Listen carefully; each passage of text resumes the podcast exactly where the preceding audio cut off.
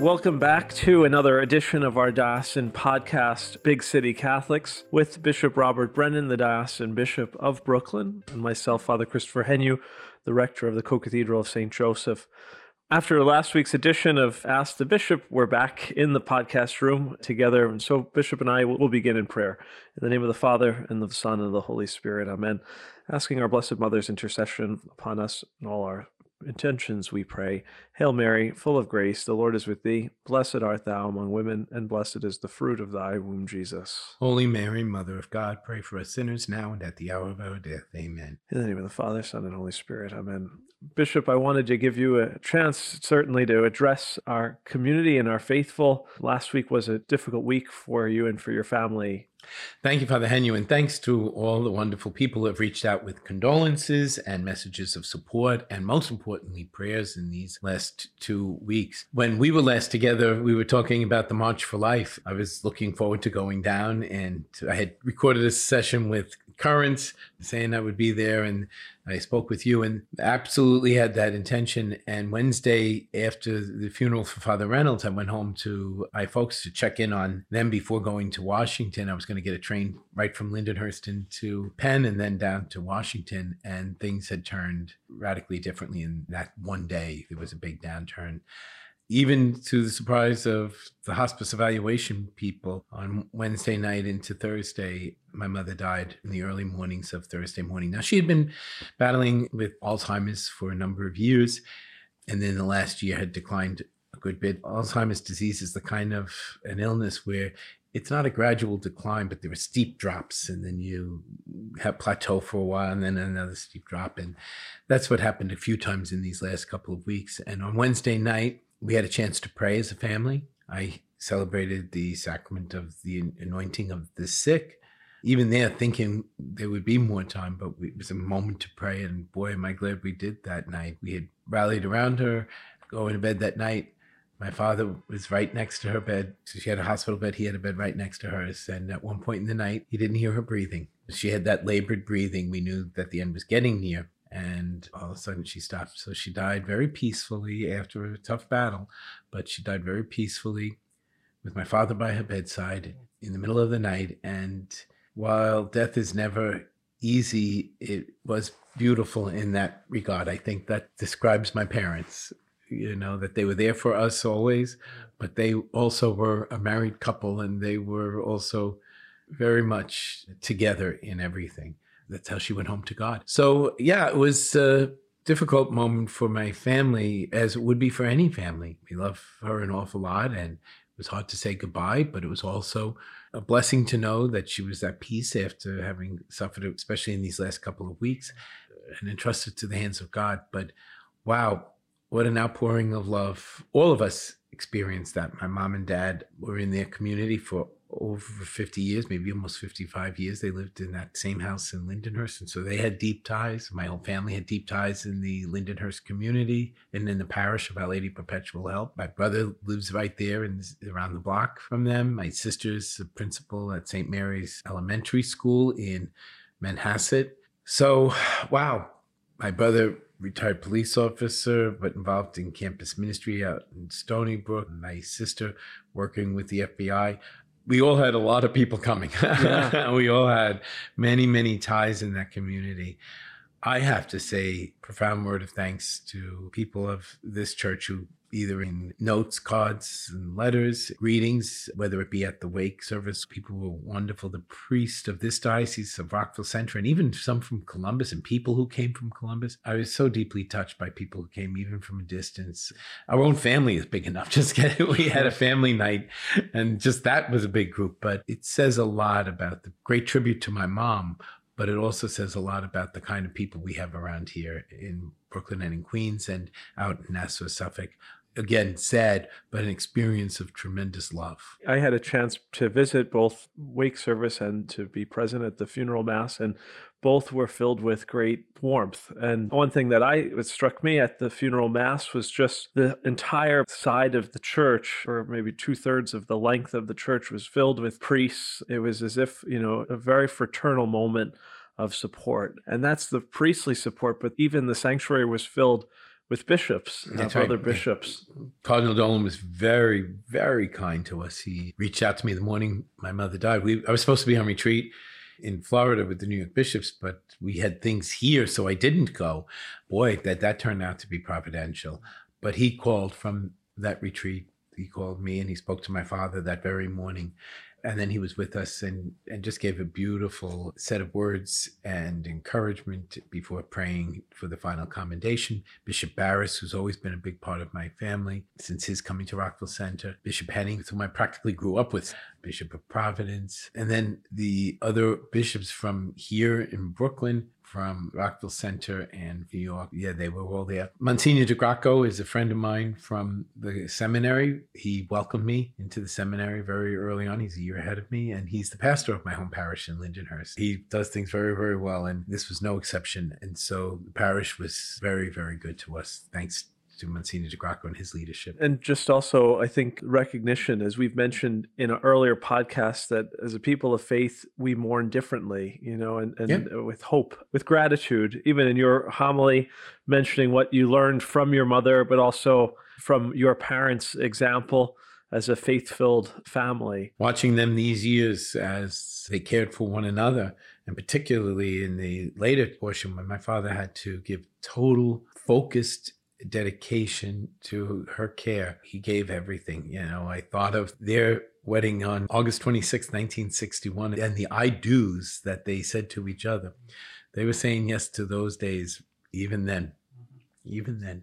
And they lived it out so, so beautifully, so powerfully. It was a great example to all of us and a great lesson of what Christian marriage is, of how it is with Christ and his church, a reflection of Christ and his church. Your family is also, you have some very young members of the family. I, I noticed that the both the wake and the funeral mass, some of the, I guess Yes, they must so my be. parents have uh, 14 grandchildren and now seven great grandchildren. wow. Yeah, and growing. I mean, now we're, we're the, the grandchildren generation is just getting going. Oh boy. And so, yeah, we mourned, and we'll talk a little bit about Catholic Schools Week in a little while. But one of the blessings this day is I was able to go to St. Brigid's Church. It was purely coincidental. The parish where my father grew up here in uh, Ridgewood, Bushwick. When I was a kid, they always called it Ridgewood. Now Yeah. I hear them calling it Brooklyn, Bushwick. But I had the opening of Catholic Schools Week Mass there. It was a nine o'clock Mass. It was an English Mass, and it was a tour of the school. And that was the only thing I had in the morning. So I was able to go with my dad. And and after the experience of the prior week, it was really nice to go with him to St. Brigid's and for him to see that again. One of my sadnesses over these last years is that I haven't been able to share some of these experiences with my father who really saw I'm kind of living his old life. Mm-hmm. And so so that was a nice healing moment, you might say. Sure. Yeah. You know, and of course we felt my mother's presence. That's one of the things you talk about mourning differently. And this isn't something I'm just saying, but in some ways I feel my mother's presence more powerfully now in resurrection than even before. Because it's a presence that's very real, but isn't limited to time and space. Not just worrying about her here or there, but knowing being close to God, I'm close to her, and I can sense that closeness. So, so our Catholic faith is very, very powerful. But again, people just wonderful, and actually doing this podcast and talking about it in this session is a help for me because I want to express my most sincere thanks. And of course, we have the book where people signed, and I have the mass cards, and my sister's already got to work on doing the thank yous. And so we certainly want to reach out to as many people as possible to say, thank you, thank you, thank you. But I'm afraid I don't know that we have everybody recorded. And there were more people who reached out in various ways than I could keep track of. And so, as much as we're going to try, I have to rely on means like this to say thank you because I may not get everybody just because I don't have all the records. So, thank you, thank you, thank you. You know that I love you an awful lot. And I am so grateful to the Lord for placing me among people who are so loving. And so I, I said it that day at the Mass. I have to be the luckiest priest and the luckiest bishop around just to be surrounded by such wonderful priests, religious and deacons, but really be surrounded by such wonderful people. You know, and then we get back into the routine, and the routine helps us to move forward. I spent the weekend now on a scheduled visit to some of our seminaries. The majority of our seminarians are formed at St. Joseph's Seminary in Dunwoodie, but we have seminarians in other places. Two of the places include Pope St. John the 23rd up in Weston near Boston. And that is a seminary that's really dedicated to the formation of men who come later on in life, who are older when they hear the call to follow the Lord. I visited Pope St. John Seminary on Thursday into Friday, and then Friday into Saturday made the visit to Our Lady of Providence, which is connected to Providence College. It's the diocesan seminary for the Diocese of Providence, but we have a man there who's studying in the college seminary, and hopefully we'll be sending more people there. Eventually, I'll get to Latrobe, Pennsylvania, where we have a man studying, and to Seton Hall, where we have men studying in the college program. But this was a chance to spend time at the seminary, to spend time with the faculty and get their feedback and give my feedback, and then meet with the fellows who are being formed. And it was great. We again, we're blessed. We have good people being formed. They're open to the process of formation and very good generous, courageous men. Great. Yeah. And just, uh, I think the whole theme of just our topic today is, our faith that unites us all. And so there's, you have our faith in mourning, our faith in the joy and the hope of the future of the church and its priests and leaders, but also then when this podcast releases, we conclude Catholic Schools Week. You often will say the young people are not just our future, they are our present, but this is the faith in the hopes of also the new Catholic gentlemen and ladies to come, right? Right. So, Catholic schools, we celebrated our Catholic schools. I mentioned the opening at St. Brigid's, at St. Brigid, St. Francis Cabrini Academy at St. Brigid's Parish. And then Throughout this week, I'm visiting different schools, and most days are two schools a day. One day it's only one school, but then catching up on the office things.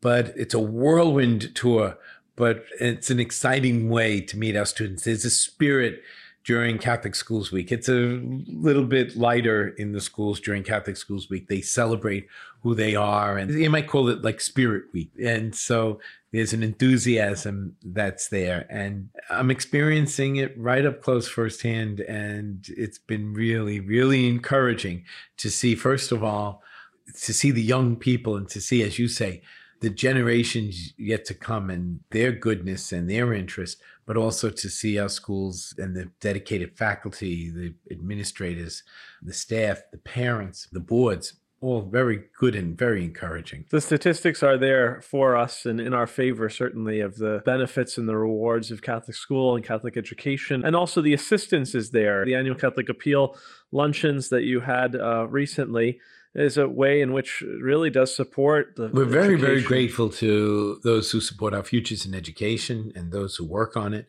It does make Catholic education approachable to a great many people. And certainly, if you're interested in Catholic education here in Brooklyn, Queens, and you don't think you can swing it, stop by your local Catholic school or academy and ask. You might be surprised.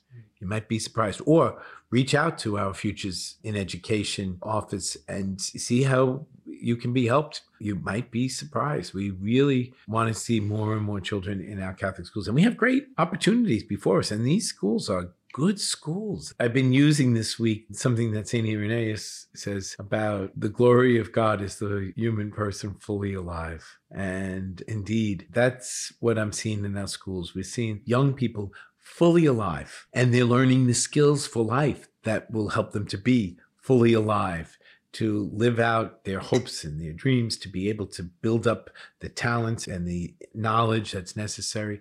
I look out and I see the glory of God in these young people fully alive. But then what makes us really and truly fully alive is the experience of friendship with Jesus Christ. And that relationship is fostered in our schools. So these young people grow up learning the truth of who we are, who God is, to see what God is working through each and every one of us. For me, it's exciting as well. It's a new initiative under the new superintendent of Catholic schools, Deacon Kevin McCormack, who's co hosted a few times here, to make sure that every school during Catholic Schools Week receives a visitor. I'm sure ideally most schools would wish to have a bishop or yourself there, but it's impossible for you to visit every one of them. And it's impossible even for our limited number of auxiliaries to. And so last year I was approached, and this year as well, to visit a few schools. A number of priests in the diocese have been asked, and it was very exciting. For me, it, it made me reminisce on when my last assignment, we had our Catholic school across the street here. It's a little more tough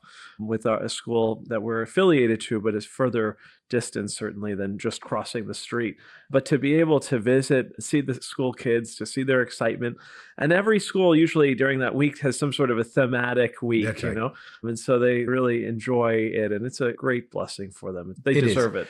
And you know i'm getting to about eight or nine schools this week but i'm looking forward to continue visiting. It's not limited to this week so i'll continue to visit some of our schools and academies. Same thing try to get to the high schools on one hand, it's always uplifting for me. But on the other hand, that sense of connection, that's really part of the essence of my responsibility as bishop. And Bishop, as the podcast releases on Friday, February 2nd, we're kind of incredible to think about how quickly time is flying. Just a point of interest February 14th, Valentine's Day, traditionally, is the beginning of the Lenten season here. So we're really two weeks away from the start of Lent, which is also a good opportunity for our listeners to start thinking about and preparing for Lent so it doesn't catch them off guard, right? What are we going to do for Lent? How are we going to grow in our holiness and grow in our love of God? But this Friday, February 2nd, is the feast of the presentation of the Lord. And before we can get to Lent, we have to hit February 2nd because it's an important day to conclude really the Christmas season, no? Yes. So liturgically, the season of Christmas is behind us, but there are certain customs that remain. And this is, in a sense, the last of the uh, episodes in the infancy narratives, the presentation, and of course, the finding of the child. But in the presentation, we celebrate Mary and Joseph bringing the child Jesus to the temple to present him in, in obedience to the Lord. There are so many themes the obedience to the law. Jesus became obedient even unto death. So he followed the customs and the law of his time. So Mary and Joseph obediently make that pilgrimage. We can take up the theme of God coming into his temple. It's really and truly now God is entering into the temple. And then, of course, I love the encounter of Simeon and Anna, two elderly people who are awaiting the fulfillment of God's promise, telling everyone that God has been faithful to his promise. Simeon, I love his prayer. He, I can picture him holding the child and saying the prayer we say every night. Now, Lord, you can dismiss your servant in peace, for my own eyes have seen the salvation which you have won for all of us. Now, Lord, you can dismiss your servant. Simeon, I've been waiting all my life and I've seen you keep your promise. Wow, isn't that amazing? And then, unfortunately, then he makes the prophecy, if you will, to Mary, right? This child's going to be the rise and fall of many, and a sword shall pierce your heart. So, like, even in the beginning, the cross cross is present. But it's a beautiful, beautiful day. It's also a day in which we celebrate religious life, consecrated life. It's sisters and, and brothers who gave themselves, gave their lives completely and totally to God. So we celebrate consecrated life on the Feast of the Presentation the old name Candlemas Day, yeah, blessing, blessing of, of, candles that we're going to use. Jesus, the light in the darkness, and even there, you know, there are other customs. I'm one of those who keeps the nativity set up until the feast of the presentation. Yeah, yeah, we see that happen. A lot of families will bring the infant Jesus, mostly in the Hispanic cultures, but it's true. There's certain traditions. It's just jam packed with a lot. And here at the Co-Cathedral, we're adding another beautiful layer of imagery onto this and a beautiful mass of remembrance. The joys of the births of our children are great gifts to us. And but of course, sadly, there are families, couples that suffer losses in their pregnancies due to complications or even deaths in their children's infancy years. And so we decided to offer on February 2nd a massive remembrance, the Co Cathedral at 7 p.m. for that for those families. And so I really hope that even those who may not have experienced this themselves, please God, will just be able to join us in prayer and be present with those who have. And so it's a really beautiful celebration of a day. And then we quickly move in to 12 days later to the beginning of Lent. So That's we'll right. talk more about that too, yeah. Bishop.